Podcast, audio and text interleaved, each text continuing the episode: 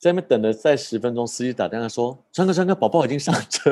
”然后我们两个听到以后，就从接飞机那边又冲回，冲回公司车那边要看宝宝。我那时候已经喘到没有任何情绪。Enjoy this episode。哇靠，有事吗？哎，欢迎大家再次回到《哇靠有事吗》？我是吴小茂，我是宝边儿，我是珊珊。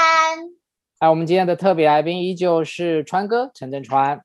哎，在昨天节目的尾声呢，我们其实跟大家聊到川哥在美国找到代理孕母，把小孩生下来之后，准备要接回台湾了。可是接回台湾这一路其实也还是蛮辛苦的。在听川哥讲故事之前呢，拜托大家可以在我们的节目介绍页面上面呢找到一个网址，可以抖内我们哦，谢谢。真的 需要大家的资助，赶快来抖内。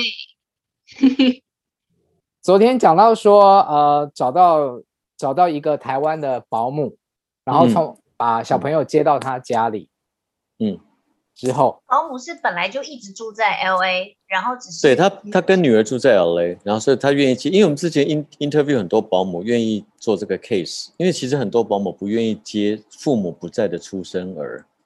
哦因为那个责任真的很大嘛，嗯，然后他愿意接，而且愿意送回台湾。后来 interview 了一个新加坡阿姨也很好。后来大家都聊完费用有台湾，才发现他根本不能进台湾呢。新加坡，因为他是新加坡人，因为台湾没有开放，对啊，所以那时候重新再找有台湾护照的，然后找到了以后，我们就开始同时帮宝宝办很多证件。那有众说纷纭，有说直接办台湾护照的好，直接。因为宝宝一出生就有美国护照，然后这时候又有人讲说直接办特别签证就好，反正那个我们在台湾几乎都用美国时差在同步办证件，因为什么都要公证嘛，文件要是公证，然后那个过程就很复杂，就不讲了。然后回到台湾之前就订到了飞机，就是那个吴小姐的哥哥还专程调班，因为反正他要从洛杉矶回台湾，说那那。那那个他就调到这一班，可以帮我看看宝宝。他变成是我们所有朋友里面第一个看到我儿子的。然后那个保姆还说，保姆还跟我讲说，陈先生你怎么什么关系都有，连开飞机的都有。我说没有没有没有，只是朋友热心。然后到了洛杉矶机场，我们就满心期待，因为保姆随时都会拍照给我们。然后那个保姆就说他不让他上飞机。啊啊！然后他说，因为他们有七十二七十二小时之内的核酸检测，但因为那时那时候的所有的边境政策，大家一直在改变，所以美国所有的诊所跟很多地方听到的消息都是婴儿不用，所以保姆有去做七十七十二七十二小时的核酸检测，但宝宝没有。然后那天不能上飞，就想天，那怎么办？我们都已经全部人都在台湾等着要接小孩回来，那是一件等了两年的大事，这样。然后航空公司也很帮忙，长荣也很帮忙，就是跟台湾联络该怎么办，该怎么，因为大家也没处理过一个半月四十五天的婴儿，到底要怎么处理这样。然后后来弄了，已经快要来不及的情况下，让他终于上了飞机，说那就桃园一落地，嗯，立刻做核酸检测，然后再进行隔离这样。所以我记得那要要要要要，他跟保姆一起隔离，所以对我还要找到那个台湾保姆，他在台湾还有个空房子可以跟宝宝隔离。隔离十四天，十四天。Oh my goodness！然后后来就顺利上了飞机，然后在桃园做了核酸检测，然后去保姆家住了十四天，然后五月我记得是五月一号，我们去接宝宝回家，这样。所以他一落地台湾的时候，你没看到他？有看到一眼，因为台湾有开放亲友接机嘛。哦。Oh. 但就是只能只能看着他把，只能把他送送到隔离的的住所这样。对，第一眼看到他的那个感觉是什么？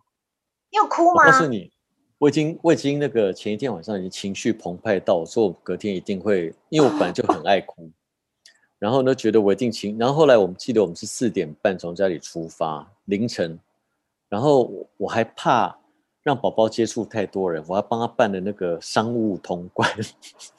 你很夸张哎！没有没有，因为我我还是担心，我还是担心感染嘛。反正我只需要办保姆的，因为宝宝不用钱嘛。是，然后呢，我们就在商务商务那个环宇商务通关那边等宝宝。然后我们就在，我们也不能进去，因为疫情的关系，只能在门口的一个小房间。然后呢，他的海关其实是在里面，就大概走路大概二十步就到了。然后我跟 Darren 在里面等，就很焦，就很紧张，很兴奋。然后听到宝宝在过海关，因为听到他在哭，然后两个就从沙发上跳起来，这样说：“来了来了。”然后那个环宇的小姐进来讲说：“哦，他们又被带走了，因为宝宝要做核酸。”然后说：“哦，那那好，那就带走。”就那带走弄很久，那个环宇的小姐就为了这件事跑进跑出，跑进跑出，跑进。然后我们在那边等了一个多小时，然后他们就通知说，他必须在医院的诊所做核酸，所以他不能走商务通关，他要走正常通关了。所以司机就把我们再去正常接飞机的路边等宝宝跟保姆，那就等了很久，我们又没有等到，都看到很多人在出关。我跟我跟 Darren 就说，那我们就去那边接好了，免得他们出来找不到车。然后因为我们也太想看宝宝，我们就跑跑跑跑跑跑跑到正常接机的地方，因为我们车停在航厦的最后面。然后在那边等了再十分钟，司机打电话说：“川哥川哥，宝宝已经上车。”然后我们两个又从谁的车啊？上了我的车。因为他叫我们在一个一个柱子旁边等，有个什么类似什么一号、二号或三号，我忘了。嗯，然后我们两个听到以后，就从接飞机那边又冲回，冲回公司车那边要看宝宝。我那时候已经喘到没有任何情绪，我那已经累跟喘到只有上车开车就把他送回桃园，在车上合照一张，因为你所有的情绪都被体力耗光了。那你到车上跟你从家里出发有没有隔了三四个小时啦？两个多，呃，从家里有有有有有，在机场大概在机场折腾大概两个小时嘛。那看到他有哭吗？第一，没有，因为我们就是很慌张，哦，很慌乱，因为整个接飞机的，我们又不知道防疫规矩，嗯，又不能乱闯，哦、反正等，反正最后是小孩比我们还早上车就是了，哦、所以我们赶上车的时候已经路边违规停车很久，所以我们两个很喘，就没有没有哭的，已经完全没有哭的情绪。所以等到他可以跟亲朋好友们见面，就是双满月的时候了，是吗？他就是五月一号，然后一回来以后，我们就在二号帮他办了一个双满月，嗯，很简单的 party，主要是跟家人嘛，就是 Darren 的家人，然后我妹妹这样很简单，在四十几个人吃了一个饭，然后想说后面再陆续跟大家见面啊，一百天的 party 啊什么，然后办完。双满月 party 隔周就三级了，就到现在了。没关系，美好是值得被等待的。这这个小孩，这这个小孩的一切都很戏剧化。所以阿妹看过了没有？阿妹就是看很多照片跟影片，本人还没有，还没有，都不都不行啊，他们也不敢来啊。哎，那你现在是不是那种爸爸控，就是父母控，就会拼命给他拍照跟拍影片？会会，因为。因为他们说，因为我跟队员讲说，每天都，他说不是拍过，我说每天都要拍，他每天都长得不一样，但其实我也看不出哪里不一样，反正就每天拍，反正手机记忆体都那么大，嗯，现在都是爸爸经啊，我们有帮他做了两三本那种印好的照片集，倒是真的，哦，很不错哎，已经有两三本了，很快呢，太多拍，第二本还有八十页。那它很重吗？现在已经几公斤了？现在应该快七公斤。哇，蛮蛮大只的，蛮大只的。所以你可以手把它抱起来之类的吗？可以，可以，可以，六七公斤还可以啦。我看那个有些那种新手爸妈都没有办法，没有时间吃饭。你们那更累，真的。你们也会？那时候我们还在考量说，哎，其实小孩大概到一岁还是什么时候就不用保姆了，因为我觉得也也节省一点，然后自己也可以。应该可以上手，这样。就保姆第一次休假的那个晚上，我陪宝宝在睡觉，我想说，我一定要努力赚钱，我绝对不能让保姆走。这个家不能没有他。你晚上有时候还是会想喘一口气嘛，比方说出来看看剧啊，喝一喝杯小酒啊。更何况将来你可能要上班，嗯，然后你可能晚上还是会想出去，偶尔跟朋友聚一下，吃个饭这样。如果在没有保姆情况下，或者没有长辈可以帮忙带的情况下，我刚刚讲的那所有事情都是不可能发生我终于知道为什么不可能，就是不可能。你连真的，我我那时候不懂，我妹跟我讲说，她小孩八六七岁，她都还没有看过一场电影。我后来就知道为什么。但是现在疫情这么严重，很多演出典礼都取消，你公司受影响很大吧？很大，我们公司。每次记者问我们说：“哎，你们大概有受多少影响？”我说：“我们没有受多少影响，我们是直接所有的业务归零。”嗯，可是你直接务不是 delay 吗？就是以后还是会办，只是现在没办法办。但这几个月就是归零啊，哦，就是完全没有任何产值。嗯，去年有这么严重吗？去年我觉得，去年的我记得六七月以前也是这么严重，嗯，然后但去年有一波流行是做线上演唱会，是，大家对，所以线上演唱会其实帮至少帮我们这种制作公司定位的公司还可以有一些，还可以有一些收入，但是制线上演唱会今年几乎都没有了，因为去年以一年以后大家没有 run 出一个好的商业模式，嗯，所以有些平台也舍不得也。不敢再这样烧钱下去。所以今年跟今年在停工，大家不用没有办法上班的这段时间，都还是付全薪给员工是吗？对对对，因为我觉得去年其实我们就有做一些预备金的准备，嗯，然后去年其实还好有过关，嗯、所以我觉得还可以用到今年这样。那其实我们的员工都，第一，我们的员工并不多，嗯，然后第二，他们都跟了我很久，嗯，那我觉得。像元活今年是第十满第十九年嘛，对，我觉得如果在十九年以前公司都有利润的情况下，好像还可以不用在第一时间因为没有利润就对员工，我我我知道我我我我我只觉得这种东西这种忠诚是双向的啦，我总要我总要赔个一年多我才有脸跟员工说，你们可以少拿一点，或者是压力会很大吗？当然很大，因为我们其实。如果照这样到年底也是几千万计的亏损啊，嗯，但我觉得那个是已经有一个，我自己有一个停损点，只是那个停损的 range 很大，我觉得那个是我的好厉害哦，你没有没有没有没有，我觉得那个是不知道，因为你也知道我们的员工跟我的关系，嗯、可能跟一般公司比较不一样，很亲近，对，不然其实我我在。刚刚开始三期的时候，还想说，哎，这会不会是老天告诉我，就是顺着疫情退休最好的台阶啊？平常你要退休，员工还不让你走，我现在可以说啊，因为疫情，公司真的太辛苦了，加上我也生小孩了，我也老了，什么？但后来觉得还是做不太出来了，还是不忍心。那我看新闻的时候就看到说，川哥有计划，可能五年或八年之后就想要退休。我想说，怎么可能？你这么年轻，我其实。但其实可以做的事还有很多啊。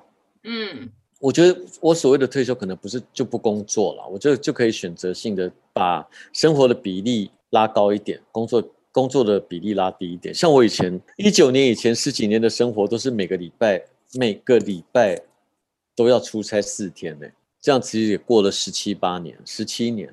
对，我现在也不想，因为比方说，比方说我们本来这几个月考虑要去上海工作，因为。因为内地很多都恢复了嘛，案子很多都恢复，嗯，包括本来有些节目在谈艺人的经济的一些节目，我那时候想说，那我就用那个麦当娜的规格，我把小孩都带去上海，把保姆也带去上海，我在上上个礼拜冒险把小孩办去面试，把台湾的护照跟台湾把台胞证都办好了。我觉得如果在乖乖的拍了照这样，对，如果在必须一定要去的情况下。但不会是短期的，不会是像以前那种三天两两两三天两两三天那个那个想念我还忍得住了。可如果是因为疫情的关系，可能必须要在一个异地生活个三四个月，我是一定举家迁移的。所以 Darren 也要去，Darren 一起去啊。他如果工作再回来就好，他回来没关系，小孩不要回来就好了。潘哥，你现在跟小孩分离最久的时间是多长？没有，应该是零。有有有有啦有啦，我们还是有偶尔还是会进公司啊，五六个小时吧。所以你说你三天可以忍受住，我不相信。三天可能现在不行，再大一点就可以。对，等他越长大，然后越来没有像现在受控的时候，你会有更大这样的需求。但凭良心讲，我觉得我很诚实的跟你们讲，我现在就是很黏他。的状况下，我去公司那几个小时，我还是有松一口气的感觉。真的，我还是有哦，这几个小时暂时先缓一缓。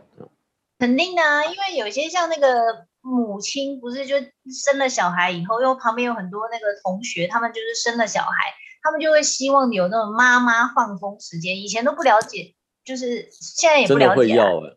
对，就觉得说，嗯，对。就是如果不要有小孩的话，有丢丢一段时间，我可以自己想干嘛就干嘛，多爽。对对对对对对。对，所以能够想象，就看接下来怎么发展了，我也不知道。我我相信未来就是家庭里面是两个爸爸或者是两个妈妈的情况会越来越多。那你自己走过这样子的路之后，如果将来有 gay couple 或者是 lesbian 的 couple 想要有自己的小孩，他们需要什么条件？我觉得要有牺牲自己生活的条的心理，呃，足够牺牲自己生活的准备。因为其实 gay 跟 lesbian 都这样讲可能有点失礼，但真的就是我觉得不管是男同志或女，他们都很会生活，而且都很注重生活品质。他们比较，我们比较没有那么多呃异性恋一定有的规范，嫁人啊，面对公婆啊，然后等等等，我们一直都很自由的在活着，包括生小孩这件事情的自由度这样。所以如果你把它当一件时髦的事情做的话，你就会你会害到自己，跟会害到小孩。我觉得，因为其实你你在平常的同志生活里面，跟你把小孩生出来以后，你等于是把自己丢到一个既有的。家庭状态里面，那个是以前我们不会被束缚的，你们应该懂我的意思。对，财力呢？财力，我觉得其实像我养三只猫，我我仔细计算一下，我觉得养猫比养小孩还贵。目前真的 呀、哦？怎么可能？真的真的，但不保姆当然不讲。学费呀？猫不用学费，但猫饲料很贵呀、啊，猫砂也很贵啊，比起奶粉真是便宜很多哎、欸。你们家有宝宝之后，那三只猫需要跟它隔开吗？因为它刚来我们家一两天，有一点点过敏，所以我们现在正在观察它是猫的接触的毛会过敏还是什么。我们暂时就是早上九点到晚上九点是宝宝在客厅的时间，晚上九点到隔天早上九点是猫在客厅的时间，一人十二个小时，很公平。我有问题，我有问题，川哥，我我请请问你哦，因为。我觉得台湾对于同志的这个这个这个东西已经算是我觉得很开放，相较于其他很多地方都很开放。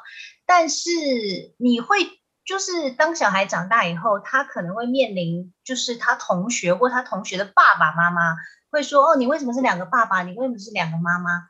嗯，可是我对我来讲，我因为我有跟我弟讨论过这件事情，因为我觉得台湾就已经很开放了，应该不会有这个，不会是一个很大的 issue 了。他说：“可是这是我们的同温层，就是你会觉得是同温层吗？是是是，还是说其实当然是整个台湾社会还是没有那么的接受同志父母？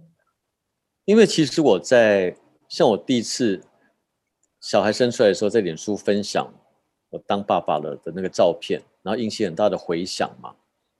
其实我每次在做这样的事情的时候，我都会有，其实我都是想过的，我都会觉得说，那我至少给想做的一点勇气，因为我又没有，我觉得我在。”用很正面的角度看待这些事情，跟跟实现这些事情，包括我跟 Darren 结婚的照片、小孩出生的照片。但其实我在私讯的部分收到的攻击也是很多的。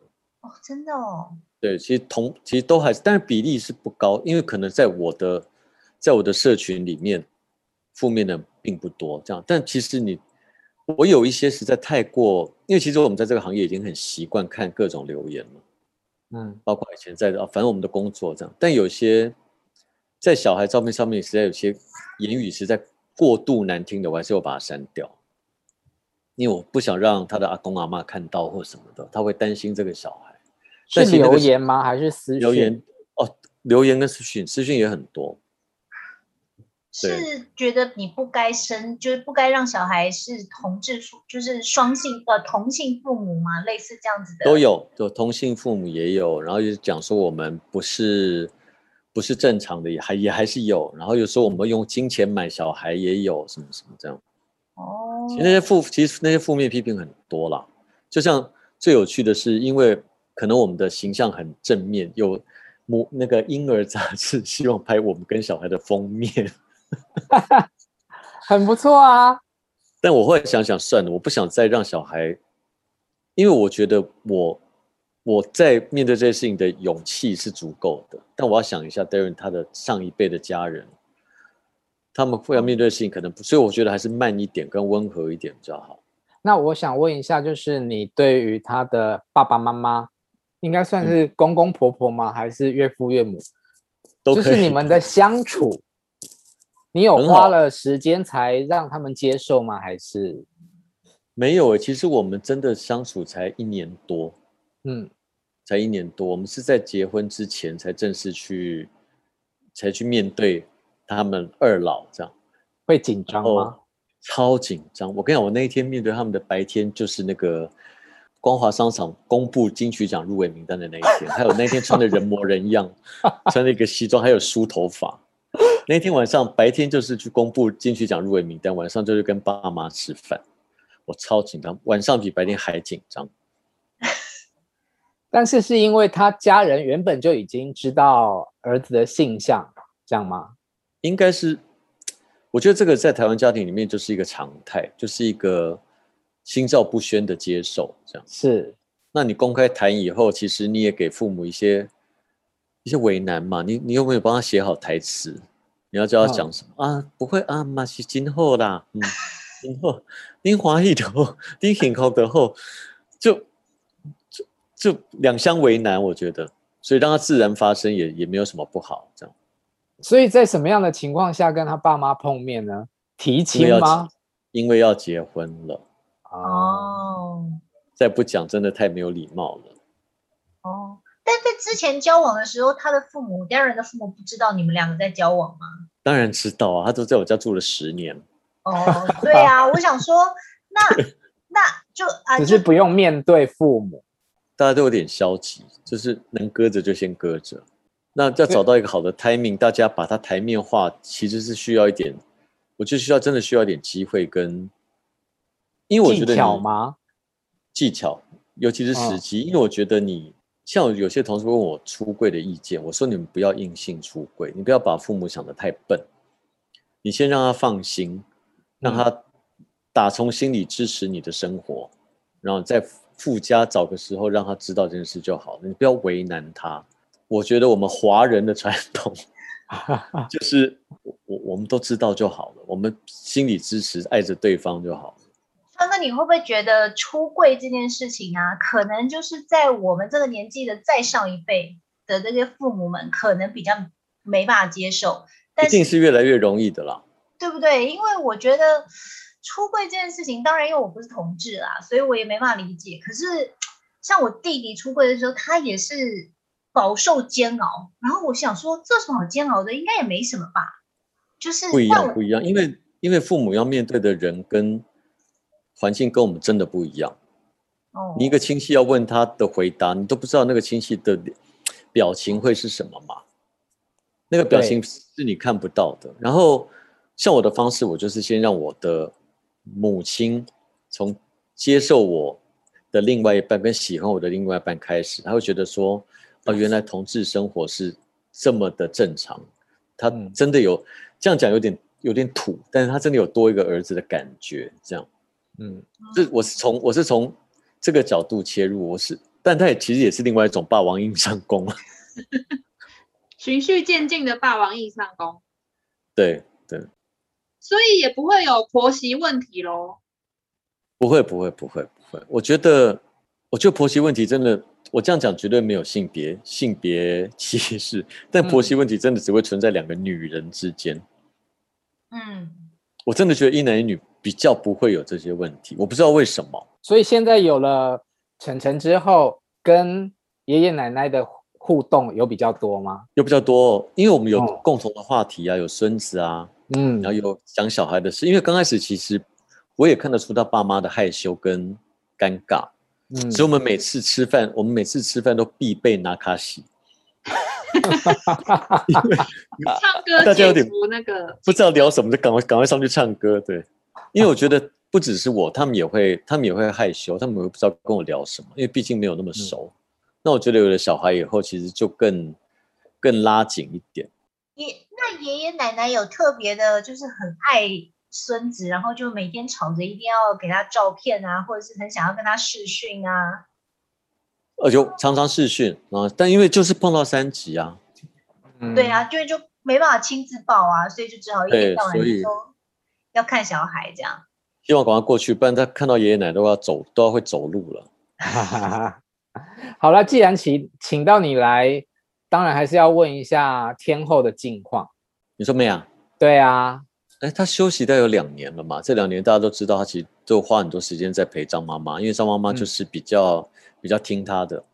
然后，因为张妈妈的治疗跟复诊都比较辛苦，毕竟要从台东上来这样。嗯。然后这两年他其实自己也在思考他的下一步到底要做些什么，或者下一步的下一步是什么时候这样。那到了今年其实也比较明确，他还是觉得说，那就开始回来。准备做新的音乐，跟准备新的巡演，所以他的都已经在我们的计划里面。但其实，在去年以前是完全停摆的，所以今年才要计划。那 成品出来是什么时候？不会啦，现在才六，我们已经计划计划一阵子了。嗯，计划一阵子。今年会录音？今年一定会，今年应该会录音，也会开始进入巡演的排练，应该都会。啊，新的巡演吗？对对，那预计是今年登场还是明年？一定是明年。今年根本没有，啊、今年完全没有办法做计划啊。嗯，乱七八糟，既有的巡演都已经，既有的演出都已经，我我我们后来有决定，无论如何就还是把制作先启动。嗯，就希望疫情赶快过去，然后大家明年可以看到阿妹新的演出，听到她新的作品。对对对，好。这两天非常谢谢川哥来，哇靠，有事跟我们聊天，谢谢，很高兴来上，很高兴来上婴儿与母亲，谢谢，谢谢大家，拜拜，拜拜拜拜，谢谢川哥。